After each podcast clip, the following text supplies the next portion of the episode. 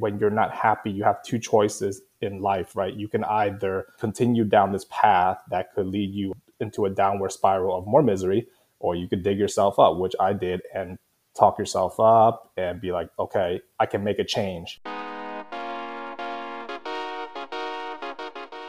Welcome to the Exponential Growth Podcast, where we demystify what it takes to break into tech. I'm your host, James Hudnall, and my goal is to highlight real life examples of people moving into careers they love so you can too. Hey everyone, today I'm joined by John Bui, a tech consultant. Now, John studied biology in college, and we're going to dive in and learn more about him and his transition into tech. John, welcome to the show. Hey James, thanks for having me on this sunny Tuesday morning. Tell the audience who is John Bui? Yeah, so John Bui is, like James stated, biology major turned tech consultant and uh, soon to be technical trainer.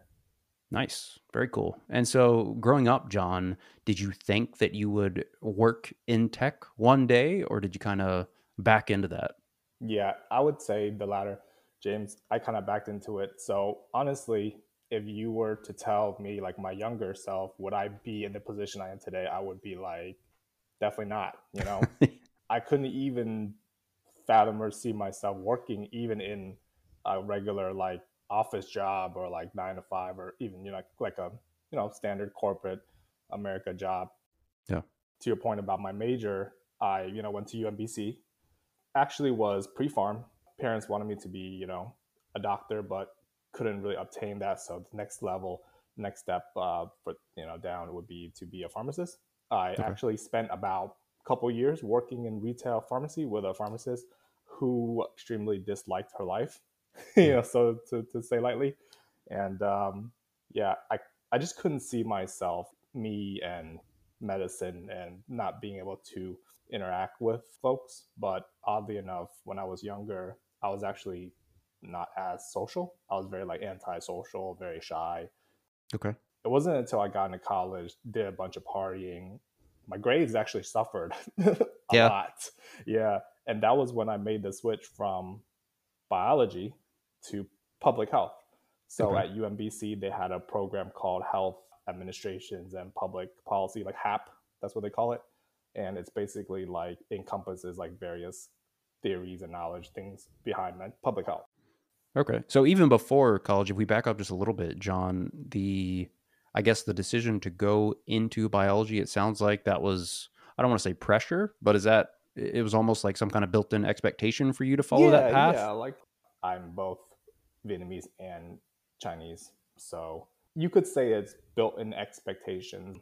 And quite frankly, a lot of kids I talk to, who I mentor, and who you know are like family friends who ask me for advice, they kind of go through the same thing. You know, there's hmm. certain mm. like expectations set on them already that hey, you're expected to be this, this, or this, and nothing else. You know. So yep. I guess for me, it was just like um, I had like cousins and whatnot, um, family friends of my parents who their kids were doctors and dentists and pharmacists. Yeah. So yeah, yeah, the expectation was placed on me from the jump. Okay. And I guess, John, to the extent that you're comfortable discussing it, uh, I'm trying to put myself in the place of the audience out there. And I know there are going to be people listening that probably are also feeling that pressure to, to pursue something that maybe wasn't their choice. So I'm curious, how did you work through that and I guess get the confidence to make the the switch, I guess that you eventually pulled off? Yeah. I guess it's for me the first part was assessing myself and recognize that I wasn't happy. And when you're not happy, you have two choices in life, right? You can either continue down this path that could lead you into a downward spiral of more misery, or you could dig yourself up, which I did, and talk yourself up and be like, okay, I can make a change.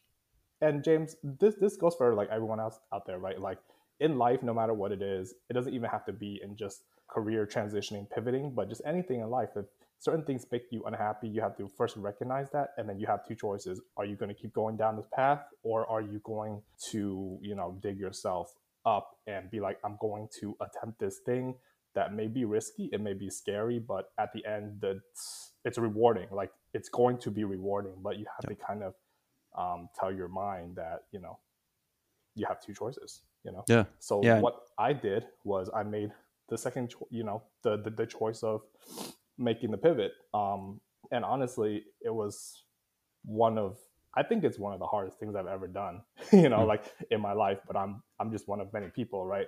But I'm just telling you know people like my story. Yeah. So I basically at my school.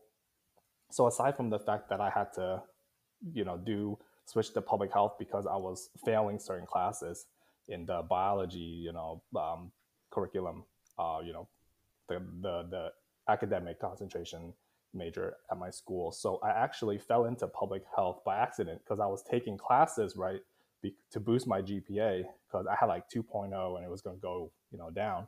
Yep. Can I pause you real quick right there, John? Because I went through the same thing. Was it because you weren't interested in the stuff that you were taking, so you were kind of I guess not engaging with the content. Was that yeah, it? Yeah, yeah. Like it was kind of like you know, biology was cool, but like pharmacy required a lot of farm like chemistry, you know. Hmm. And I don't know if you heard like organic chemistry, like people yep. that class is super hard, yeah. dude. Like it's yep. like ridiculous. Yep. It's kind of like a weed out course, you know. Yeah. It's like, um, so I failed it like one time, two times, I took again, then passed it, you know. But then there were like other like chemistry classes that would be like helpful for being a pharmacist, and my mind just couldn't conceptualize like the molecule and what it looks like and it's just I just couldn't see it, you know. Yeah. And I wasn't.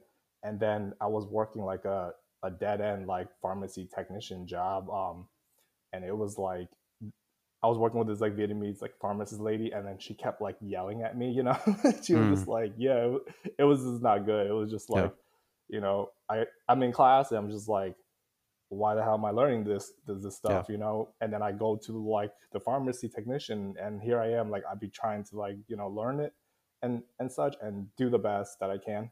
And yeah. then I get yelled at there, you know. So yeah. I'm just like, all right, all right, all right, John. Like you got to make you got to yeah. make a move here. You got to do something. Well, you know, in that regard, maybe it was good because it showed you or proved to you maybe that that's not what you wanted to do with your life. So it's like life kind of shook you and said, "Hey, John." Yeah, for sure. And I can say honestly, like James, like for me, like the parental expectations, the pressure, it was definitely there. I think being, you know, Southeast Asian, like we are expected by our parents to do certain things. I'm not saying like that's it's specifically because I'm Southeast Asian, but all parents of I mean, you know, kids of immigrants, period, their their parents um, you know, make a lot of sacrifices that they don't know about and they sure. want them to do the best. They want to give them the best life, right? So yep. my parents felt the same way. Um, you know, um, they wanted me to be the best and it was a hard conversation like they really just thought that i didn't study hmm. i mean part of it is true but part of it like i did put in the work but i just knew that i would be my my skill set and my life and my personality would be better like elsewhere in another industry where yeah, i could like, talk to people and like you know so yeah, yeah definitely yeah, no, very good for you. So you were so back to where you were, I think. So your GPA was in the toilet, as was mine. I'm, I'm mentally comparing my journey to yours, John, and it's so similar because I always sure. joked that it took me eight years to get that four year degree, and yeah. I, I, started in engineering yeah. and switched to English because it was a lot easier to kind of fluff your way through as an English major as opposed to an engineering major. So back to you, your your GPA is in the toilet. It sounds like you're taking some classes to boost said GPA, and then you you backed into public health. So, where were you? Yeah, so so I backed into public health. I took the classes. Um, I from a GPA uh, grade point perspective, I did better. Um, you know, graduated like 3.0 barely. you know, um, but the interesting thing about my first tech spark is that in my school, apparently there was an incubator. Hmm. They have the entrepreneurship, you know, center at University of Maryland, where okay. it's like a, it's called the Terp Startup incubator. I'm not sure if that's like the exact name, but it's somewhere along the lines of that. And students would be able to take an idea from zero to one, conceptualize it, ideate, execute, build, um, nice. pitch it to VCs and pitch it to like investors and um, you know people within that space. And so at UMBC, it was like an informal thing where there was this guy who just, I was just like, man, like what can I do, you know, that will kind of like spark something in me. Um, one of my friends, he was a comp sci major, um, and he had talked about startups. I was like, what in the world is that? What what does that even mean, like a startup? Yeah. And he explained the concept to me, and he said it could be like a hard like physical product or it could be like a software it could be you know so i was like oh that's cool like so he told me more about it he kind of like drew like a wireframe this is the first time i've ever seen something like that he was like hey like we did this thing in in our class and he like drew it out i was like oh so it's kind of like like a frame that shows a screen that shows like widgets and buttons stuff right and he's like yeah like did you did you ever he knew instantly i was like a natural at it Hmm. because I was just like, he was like, how did you like know? I was like, like, how did you know what that meant, or how did you pick it up? I was like, I mean, it, I just used my brain. Yeah, you it was your thing. and that was like the first part. And then I asked him, I was like, can I like, how do I get involved with like things like this on campus, like projects and stuff? And he sent me to this forum, right? And then this one of this guy, he was like a founder, and he was um, trying to build like some mental um no uh, like a health and wellness application but Okay. it was also like a data um me knowing what i know now it's basically like a data repository basically like a database that holds like you know various providers of like health and wellness it could be spas it could be like you know people you know going to like a clinic where they do like cryo like ice bath like etc so what I did was I did like the manual web scraping of like finding those people, and then he had like an engineer backend that would like pull the build a data pipeline, put it into like the application, you know. Okay. Um, so that was like my first like experience with that, and I that. did it. I got to see him pitch. I mean, he didn't like win, but I was just like, hey, can I like volunteer to like do this? Because I kind of hate my life, and I want to like do something that might spark my my interest a little bit for you know. So that was really like the first step. Yeah. Um, No, I love that. So backing up just a little bit, John. The uh, so that you had mentioned the manual web scraping. Was it truly manual? Like you would go to different websites and physically Yeah. copy paste, or yeah, did like you physically eventually copy learn? paste into like Okay. a Google sheet, like like a like an Excel spreadsheet. Yeah, Okay. I mean, Okay. I mean that's like, I mean, I mean it's kind of funny now. Like like now it's like people can write Python code Yeah, real quick to do the same. everything right. Like fun, Yeah. you know. But Yeah. that's that's what I knew. Yeah. And he asked me, "I was like, do you code?" I was like, no, but is there something else I can do for you? So like I did some kind of like you know, I also did like market research too to like look Hmm. into like that space. Um, back in the day, there wasn't like a zillion startups related to health and wellness like how there is now. You know, so Yeah. it was like very early in the game, and there was like research to be done. So Yeah. I conducted some research, and I was like, oh yeah, these people would be like this population would want to like maybe interact with these providers on the application, you know, kind of like that. Yeah.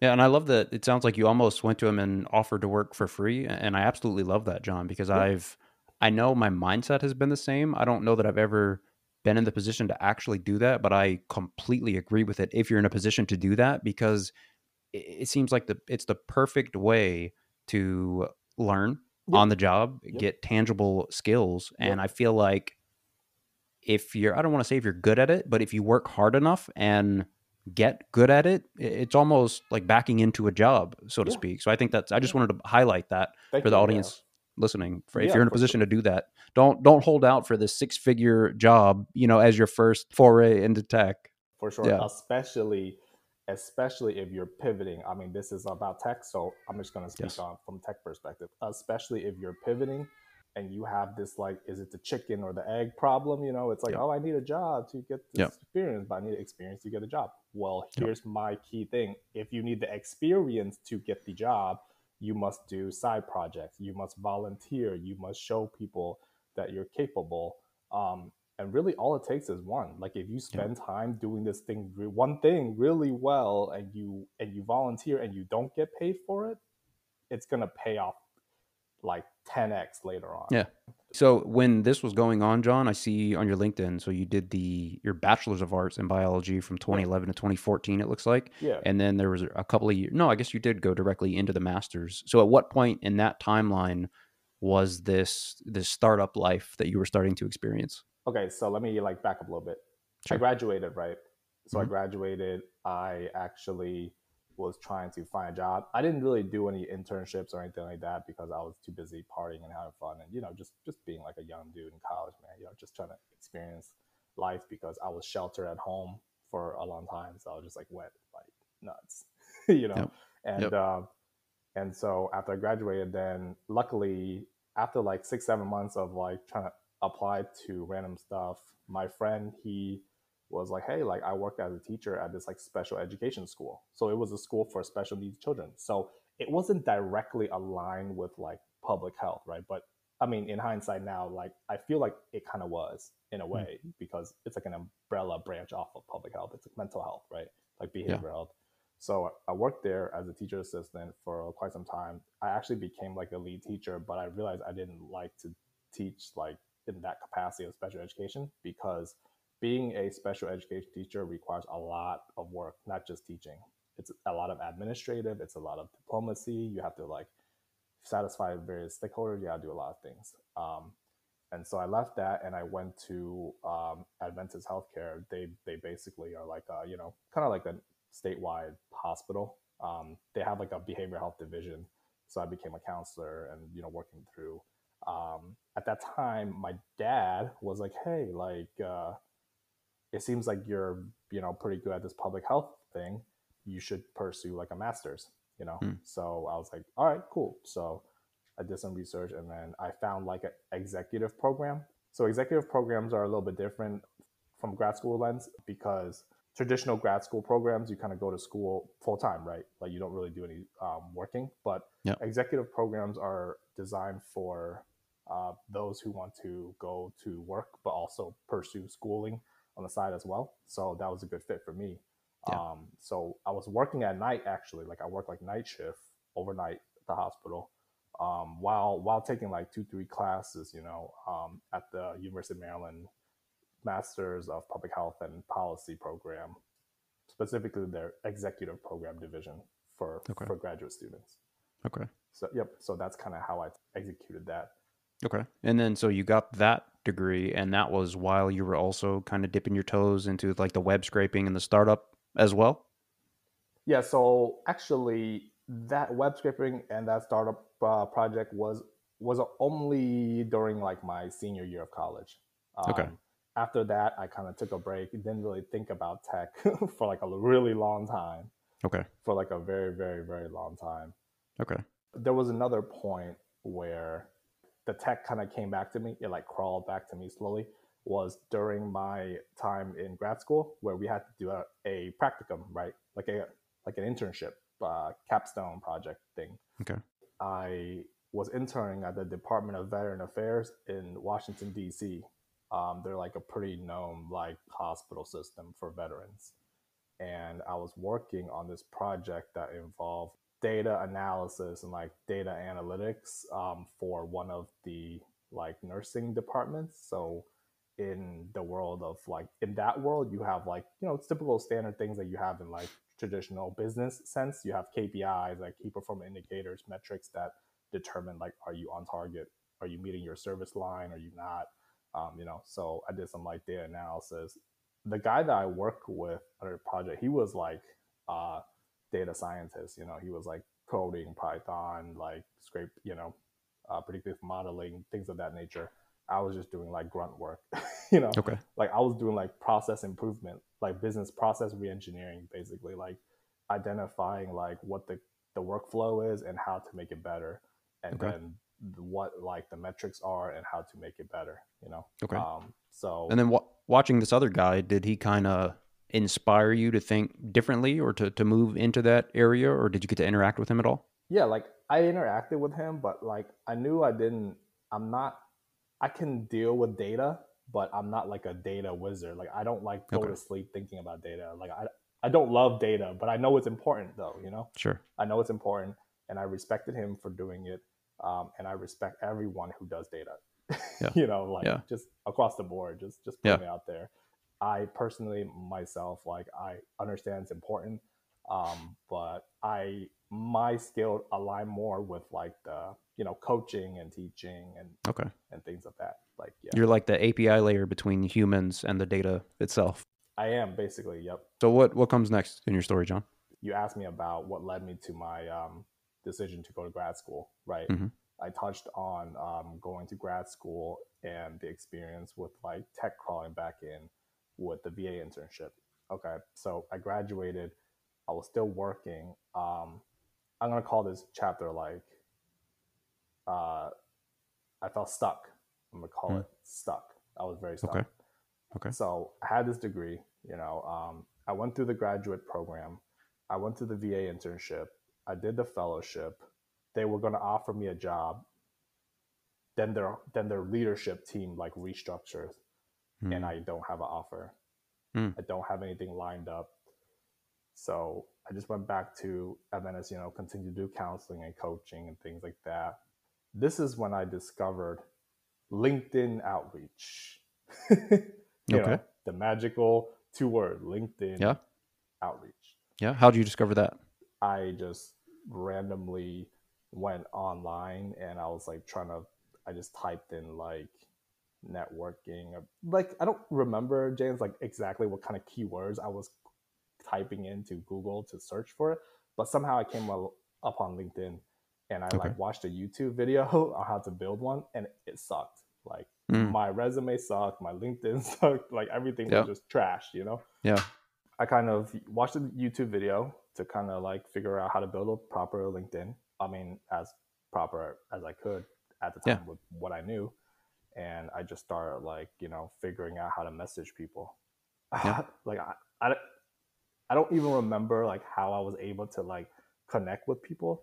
But eventually, after like about a hundred, like you know, LinkedIn, like messaging people, this this one person, I was like, hey, like so and so, I noticed that in your network you have people that work in tech or like had a startup or something, and this, and I was introduced to um, this one guy who I'm not gonna name, you know, like his his company or anything, but basically to keep it short, it's a B2B platform for short term uh, renting a boat, kayaks, pontoons, you know, Okay. the whole nine yard, like all that, except for yachts.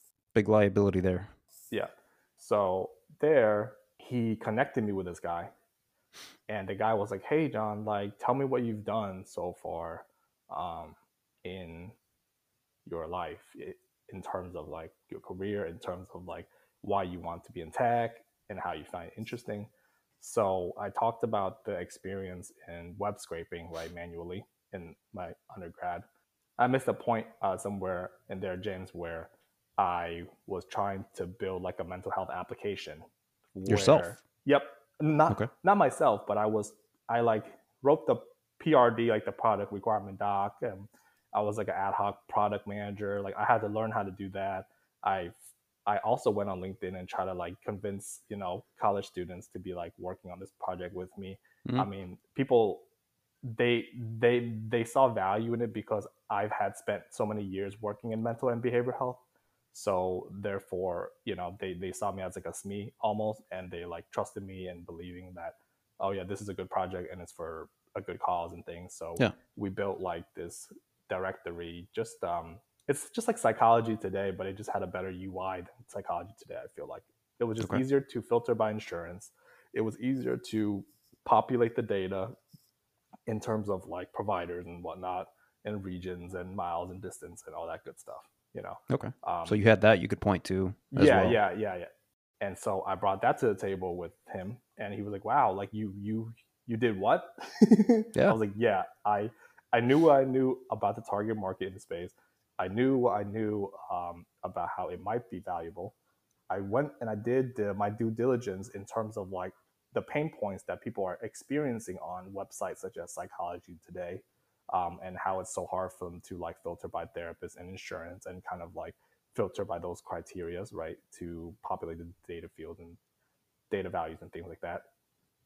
And i kind of wrote i figured out like well how do you put everything together? So then i googled and i was like hey yeah man. So i googled and i found this thing called a prd i was like well, what the heck is a prd so just like i just like randomly one night at work i did the research and i just started writing it. And i wrote my first line of user story. I didn't Hmm. even know what any like james like i didn't even know what any of that was. I Yeah. I, I don't even know how i was able to do it. Somehow i did. And then i put and then i pitched it to some engineers that i found on college students that i found on linkedin and they were with it. So we like built it. Um, but ultimately it didn't you know work out very well which is fine. So i kind Yeah. of told the guy that and he hired me. He was like, "Yeah, I'm not gonna." I was like, "Look, man, like you don't have to pay me anything. Like, I, like I don't deserve anything from you. I just want your time. I just want to learn from you. Yeah. I'm like, I just want to tell you that I can do this and I can do Yeah. it very well. And in Yeah. the end, if you feel like I'm valuable, then you can pay me. Yeah. So we wrote a contract for like, I worked for free for like three months, Hmm. right? And literally, it was anything he needed me to do. Sometimes it will be user stories for engineers. Sometimes it will be logging into Asana and like figuring out what the heck the team was doing in the backlog. Sometimes it would be like he hired a bunch of content marketing like contractors from like Mhm. Fiverr and Upwork and stuff, and I had to manage them to put all the the voting information and stuff into the platform. Right. Um, but long story short, he went on to raise like a angel investing round, like two point five million dollars, and uh, Hmm. they're pretty they're they're still growing uh, today. There, there's so much there I want to unpack, John. Yeah, Again, I love sure. you. You've got this, and this is a compliment. You've got that beginner's mindset where you Yeah. just. It seems like you you've learned how to learn. You know you can do it, and you're able to offer yourself for free. But it's. I don't want to call it like a, a, a selfish thing on your part, but it's I, I think it's like a, a mastermind move on your part because Yeah. it's why wouldn't he say yes? And it's a win win because you know you're going to get valuable experience and I think that's so cool. So how did that play out with after the three months? Did he retain you, or are you still with him? Do you work with him at all today? Yeah, so after the three months, I kind of, you know, gave him that like knowledge base of what I knew and things, and he was getting ready to build like, you know, uh, VC like slide deck, and I kind of give like input on those things. It wasn't like me writing things or de- no deliverables. It was just like my knowledge of what I had learned. I mean, Okay. in terms of like, I did the research for him in terms of like, you know, angel investing versus like VC, like what he should do his he also had someone in his network who also loved like being on the waters and everything like that uh, had his own ship and all that so he like that person became his um, angel investor for his startup yeah so that was like that experience So did you move on after that? After those Oh. three months? yeah yeah uh, definitely i moved on and i was still working you know at Adventist and then i was applying you know different to startups to like consulting companies like all i heard was no no no no no no no no no you know just like a whole bunch of bunch of uh, rejections. And then um, i came across um, the opportunity where i'm a tech consultant now at a company um, you know we kind of build financial applications for the federal government um, put simply you know um, with all the whole government initiatives um, programs going on to modernize it uh, they put in a lot of congress has put in a lot of funding and you know Hmm. money into these agencies to move from a more legacy system uh, waterfall to more like agile methodology and that comes with modernizing various it software uh, Okay. system and architecture in with respect to their like program and their initiatives Okay. at the agency departmental level etc Okay. So jump jumping back just a little bit when you you had mentioned that period you went through where you were applying and you were just getting no no no no no. I know there are people out there listening that are going through that now, Yeah, and maybe yeah. they don't have the experience that you had gone through, John. But everybody out there has experience in something. So I wanted to come back to that, highlight it, and ask you. How did you work through that? Because that couldn't have been a fun time. No, no, definitely not. It was like a mental health battle for sure. I, as a mental health, you know, uh, uh, advocate, mental health like person, and that's one of my passions. You know, um, I definitely can empathize. I definitely can uh, understand. You know, um, what folks are going through. Um, not only those who are trying to pivot, but also with the nature of how tech is, and we hear a lot of layoffs every day. I Yeah. think um, you know the the first thing is to uh, problem first thing you have to do is you will you will wallow in your you know sadness you will feel upset you will feel angry you will feel frustrated. So emotions are meant to be like to, to be felt right? So you will you will feel everything that you will feel. Um, however you will um, you have to get pick you know you got to pick yourself up by your bootstrap and you got to keep going you know? Yeah. um, that's what my wife is from the midwest so she kind of like taught me that terminology. Yeah. i've heard people i think I've even heard you use it on a podcast like you know one or two times and i think once you kind of like feel your emotions and feel what you feel, um, then it's time to problem solve. But Yeah. the problem the problem is is if we try to problem solve prior to feeling our emotions, then we're just gonna be like a wreck, like an emotional like wreck, you know. Hmm. Yeah. And I felt both both ends of the spectrum. So Yeah. um, my advice is like you know you you have to feel your emotions. You have to do what makes you um, happy. Maybe you gotta go take a walk. Maybe you gotta talk to Yeah. if you have a partner, if you have a pet, if you have you know you like play with your dog, your cat, like do whatever that makes you happy first, and Yeah. then you're like take take a day or two to to decompress and things like that Yeah. to feel that, and then comes the second phase, problem solving. Yep. So problem Yeah. solving, you know, it's broken down to like various quadrants. I feel like um, it depends. Uh, are you living at home? If you're living at home, then you have a roof over your head, you have food on the table, you have. Uh, do, do you have to pay like rent? Do you have to help your parents with something? Maybe you can get a job that isn't related to what you want and then work on what you want at the end of the day. So that's what I would advise. And if you Yeah. absolutely have to be on your own, then you absolutely 100% need to get an adult like, you know, job and keep working on your experiences and build your portfolio on the Yep. side. Yep. You know? Yeah. And, yeah, it- um, it goes back to what you said earlier, John, Yeah. where you, you know, no matter what you're doing in life, uh, you can either keep doing it and you can bemoan that, or you can do something about it. You can take action, and Yep. I love that because Yeah. it's. I find everything with life is like framing. It's how you perceive things, and you can't control what happens to you, but Yeah. you can control how you react to those things. Yeah, yeah, and and James, like to your point, like I kind of took a look into your story and how you you took a picture of how you were like using this wrinkle dinkle like laptop and you were learning how to build API like coding on the boat.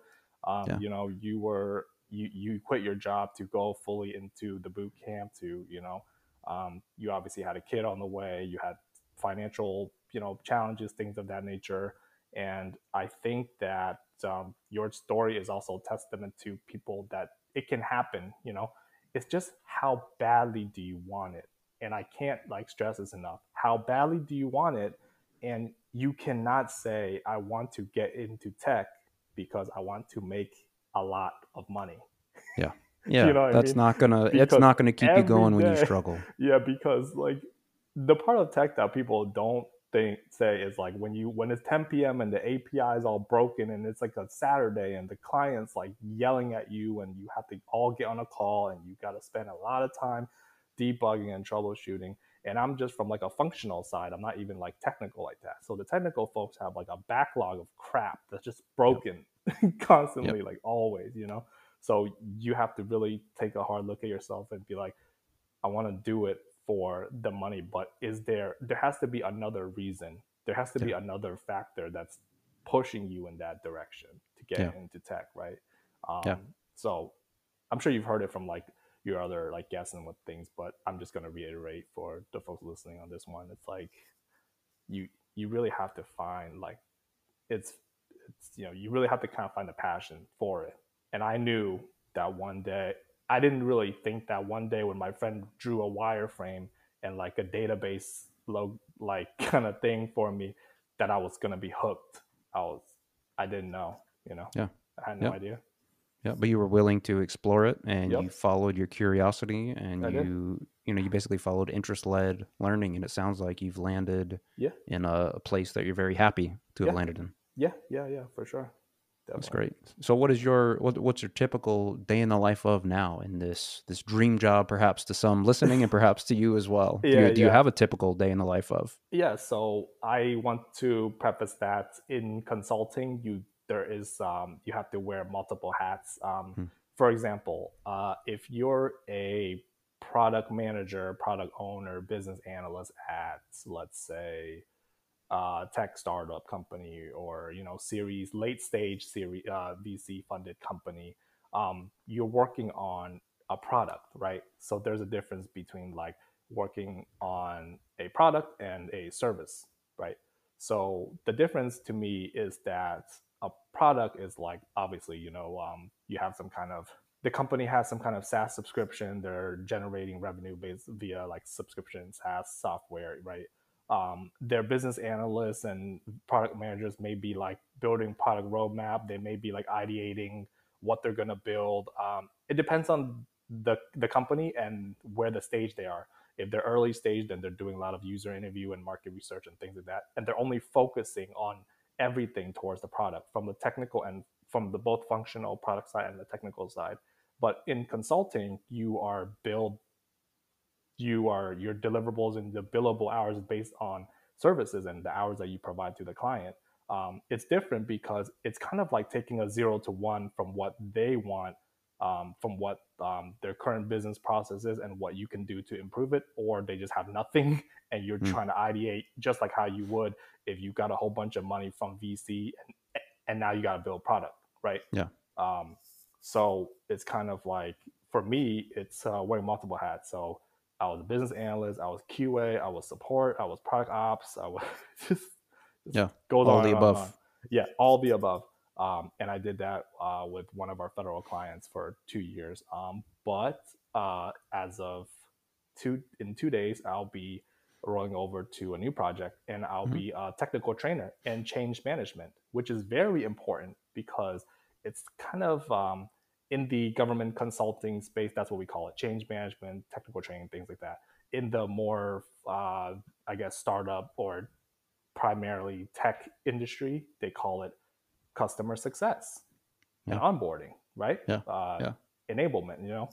Yep. Um, customer engagement, things like that. Yep. And I realized that it's very important because if you don't have a product, then the company won't survive and you don't make any money. If you don't have sales, then you can't generate revenue. And then how do you pay your engineers and how do you pay yeah. your various uh, internal stakeholders in your team to keep the, you know, to keep keep the business alive, right?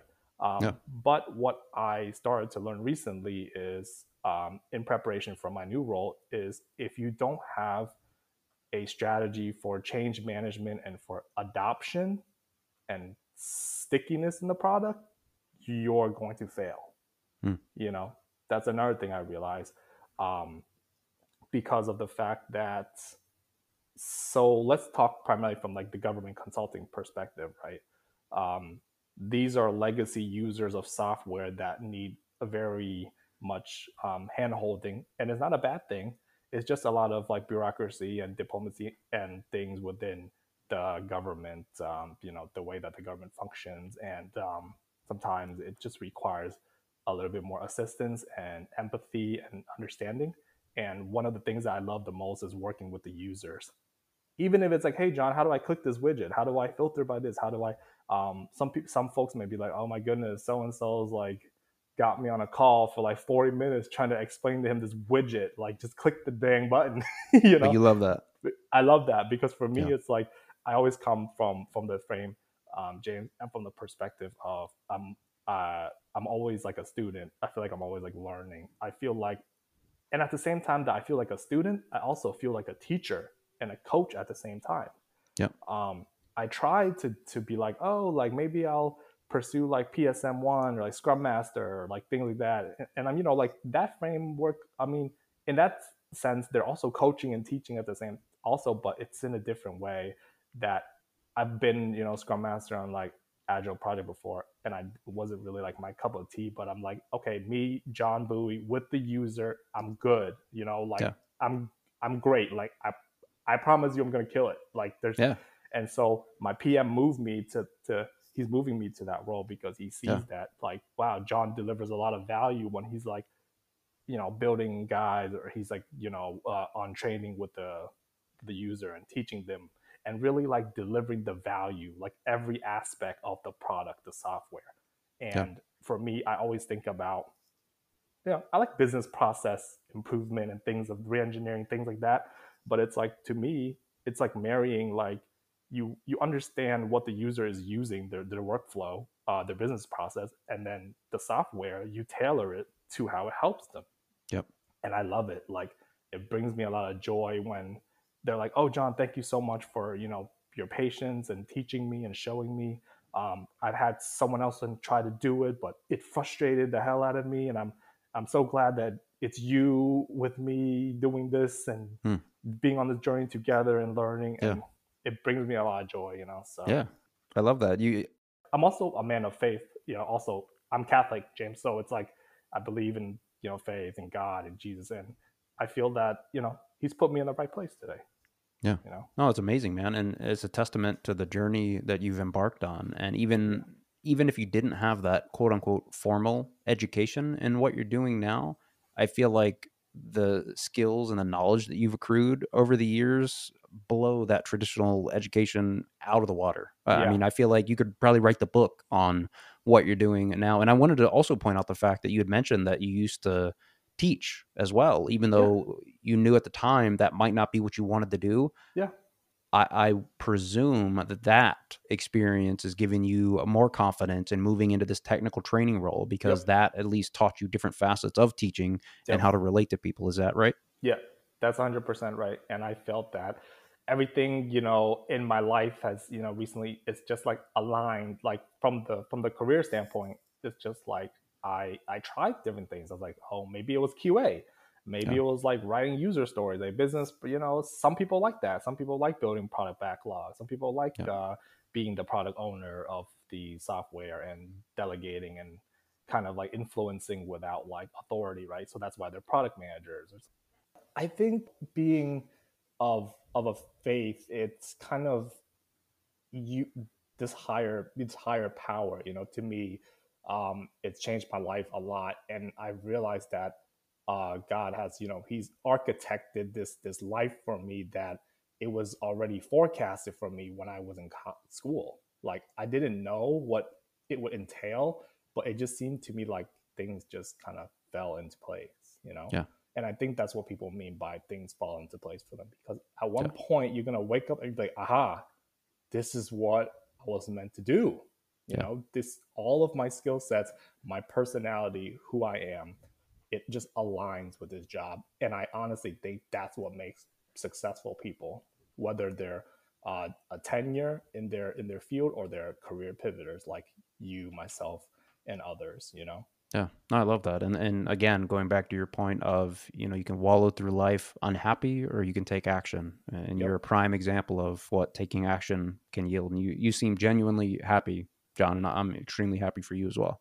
Yeah, yeah, yeah, definitely. Um, but I would say that sometimes you do have to explore other options to see if you like it. You know, on LinkedIn, I've seen people be like, "All right, you know, this month I'm gonna do SQL. Next month I'm gonna do like AWS, and then cloud, and then you know, Yeah. security." You, you just kind of have to try different different things. Different Yeah. things.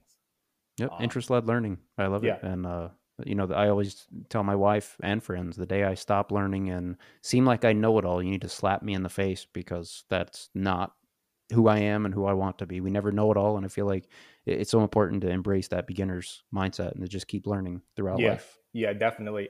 I remember when I first started, I was very stubborn with myself because I felt that um, I kind of, oh, like I read this like article, I read this blog, I looked at this person's LinkedIn, I know this. I'm like, I don't know shit. Yeah, You yeah, know what I no, mean? that you know, the older we get, or at least I find, John, the older I get, the the less I know, and it's That's it's what my it's humbling. yeah, It's humbling, but I also I I, I enjoy that. From I I yeah, I I like that that that's how it actually plays out. So yeah, yeah, yeah, yeah. No. definitely, hundred percent. that's amazing. I So I got a few rapid fire hot seat questions for you if you're up for it, so we can Yeah. better understand John Bui. Sure, sure. I'll All do my best as always. Yeah. Yeah. All right. What does your typical morning routine look like? typical morning routine wake up make my bed um, because uh, cleanliness is close to godliness as they say so make Like the bed you know do my morning routine brush my teeth wash my face things like that um, i'll do like uh, these days i've been doing a couple of stretches because i have like back pain um, it all kind of stemmed from w- when i played sports in high school and it kind of pulled my back in the weight room trying to uh, impress the, the guys with some weights. Yeah. Yeah. So, you know, got to get back to doing like some back stretches, back exercises and that. And then um, I kind of help my wife like get, get ready for work because, you know, Mm. she works on Capitol Hill. So it's like a commute. I just work from my, my house. So Nice. no, no commute for me. So yeah, Cool. once she's settled, then I'll eat breakfast and, you know, log in and see what's, Get see what's it. going on for the day, emails and things like that. Cool. All right. If money didn't exist, what do you think you would do every day? if money didn't exist, teach. Yeah. What would you teach? coach. Okay, in this world, does software exist? Yes. Okay, I would still teach and coach people in software, uh, specifically the government, because I feel like Okay. I'm very good at it, and I'm going to be even better at it soon, upcoming. Um, like. I will also definitely work on like projects related to mental health that you know makes me happy. Because if money was a problem, then make a donation.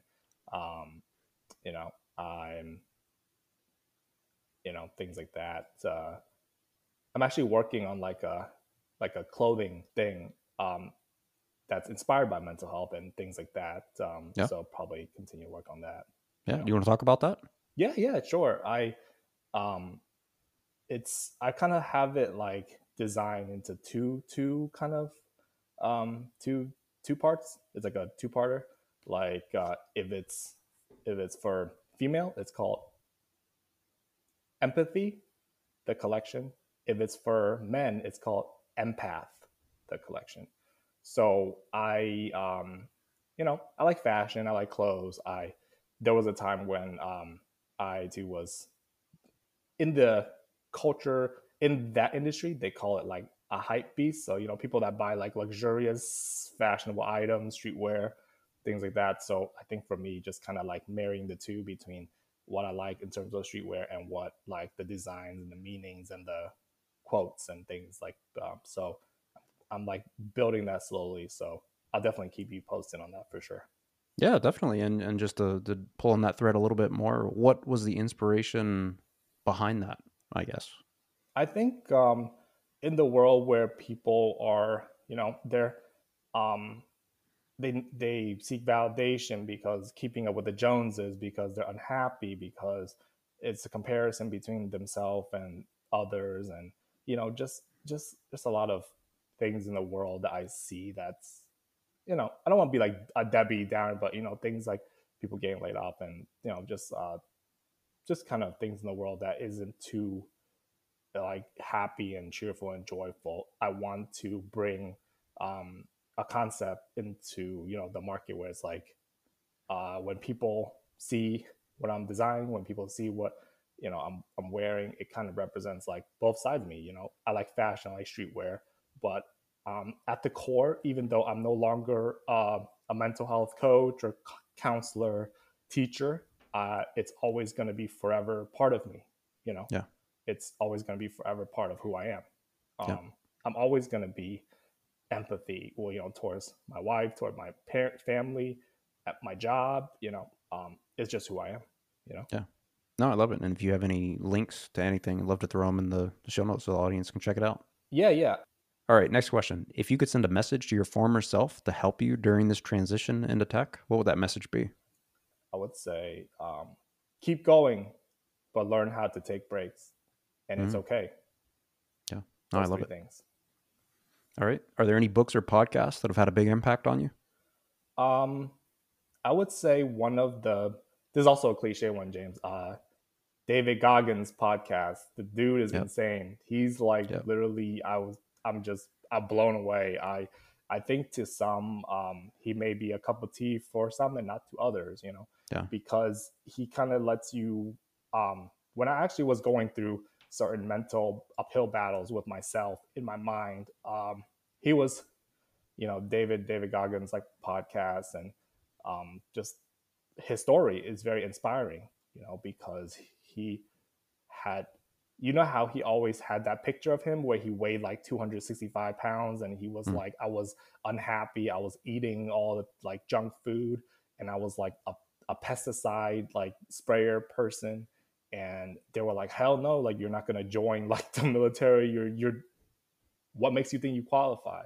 You know? So i like to kind of take draw from that and put it that into my my framework in life is that um you know it doesn't really matter like that you started in what kind of state as long as Yep. you start you know Yeah. just like him like he started um Yep.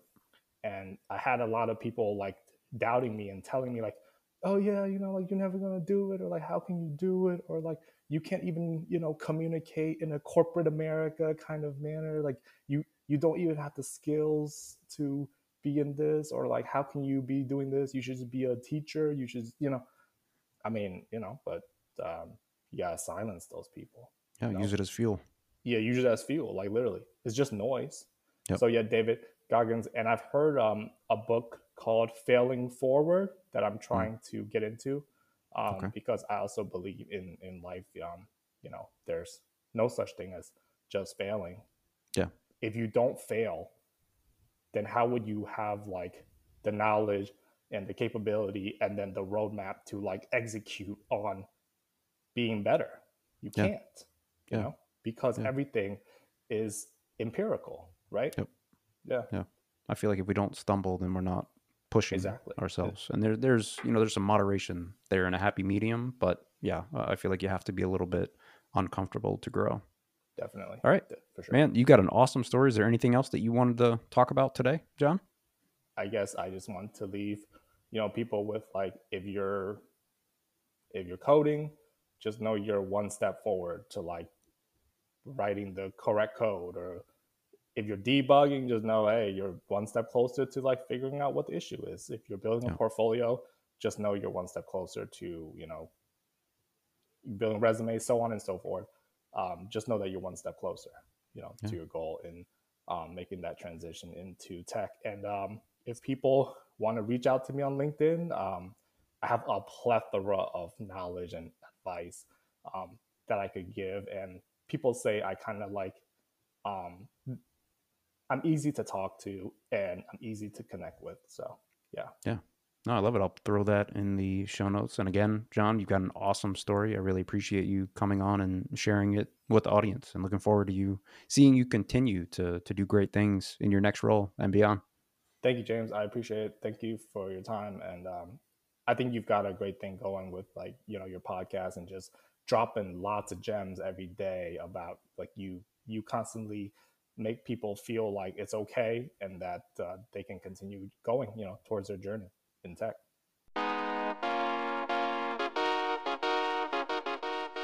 Thanks for listening. If you got value from today's show, please consider leaving a five star rating and a review on Apple or Spotify. It's a free way you can support the show and help other people just like you find the story and others like it. If you enjoyed this conversation, be sure to follow the show on whatever podcast application you use. And most importantly, if you know someone that might be interested in breaking into tech, tell them about the show.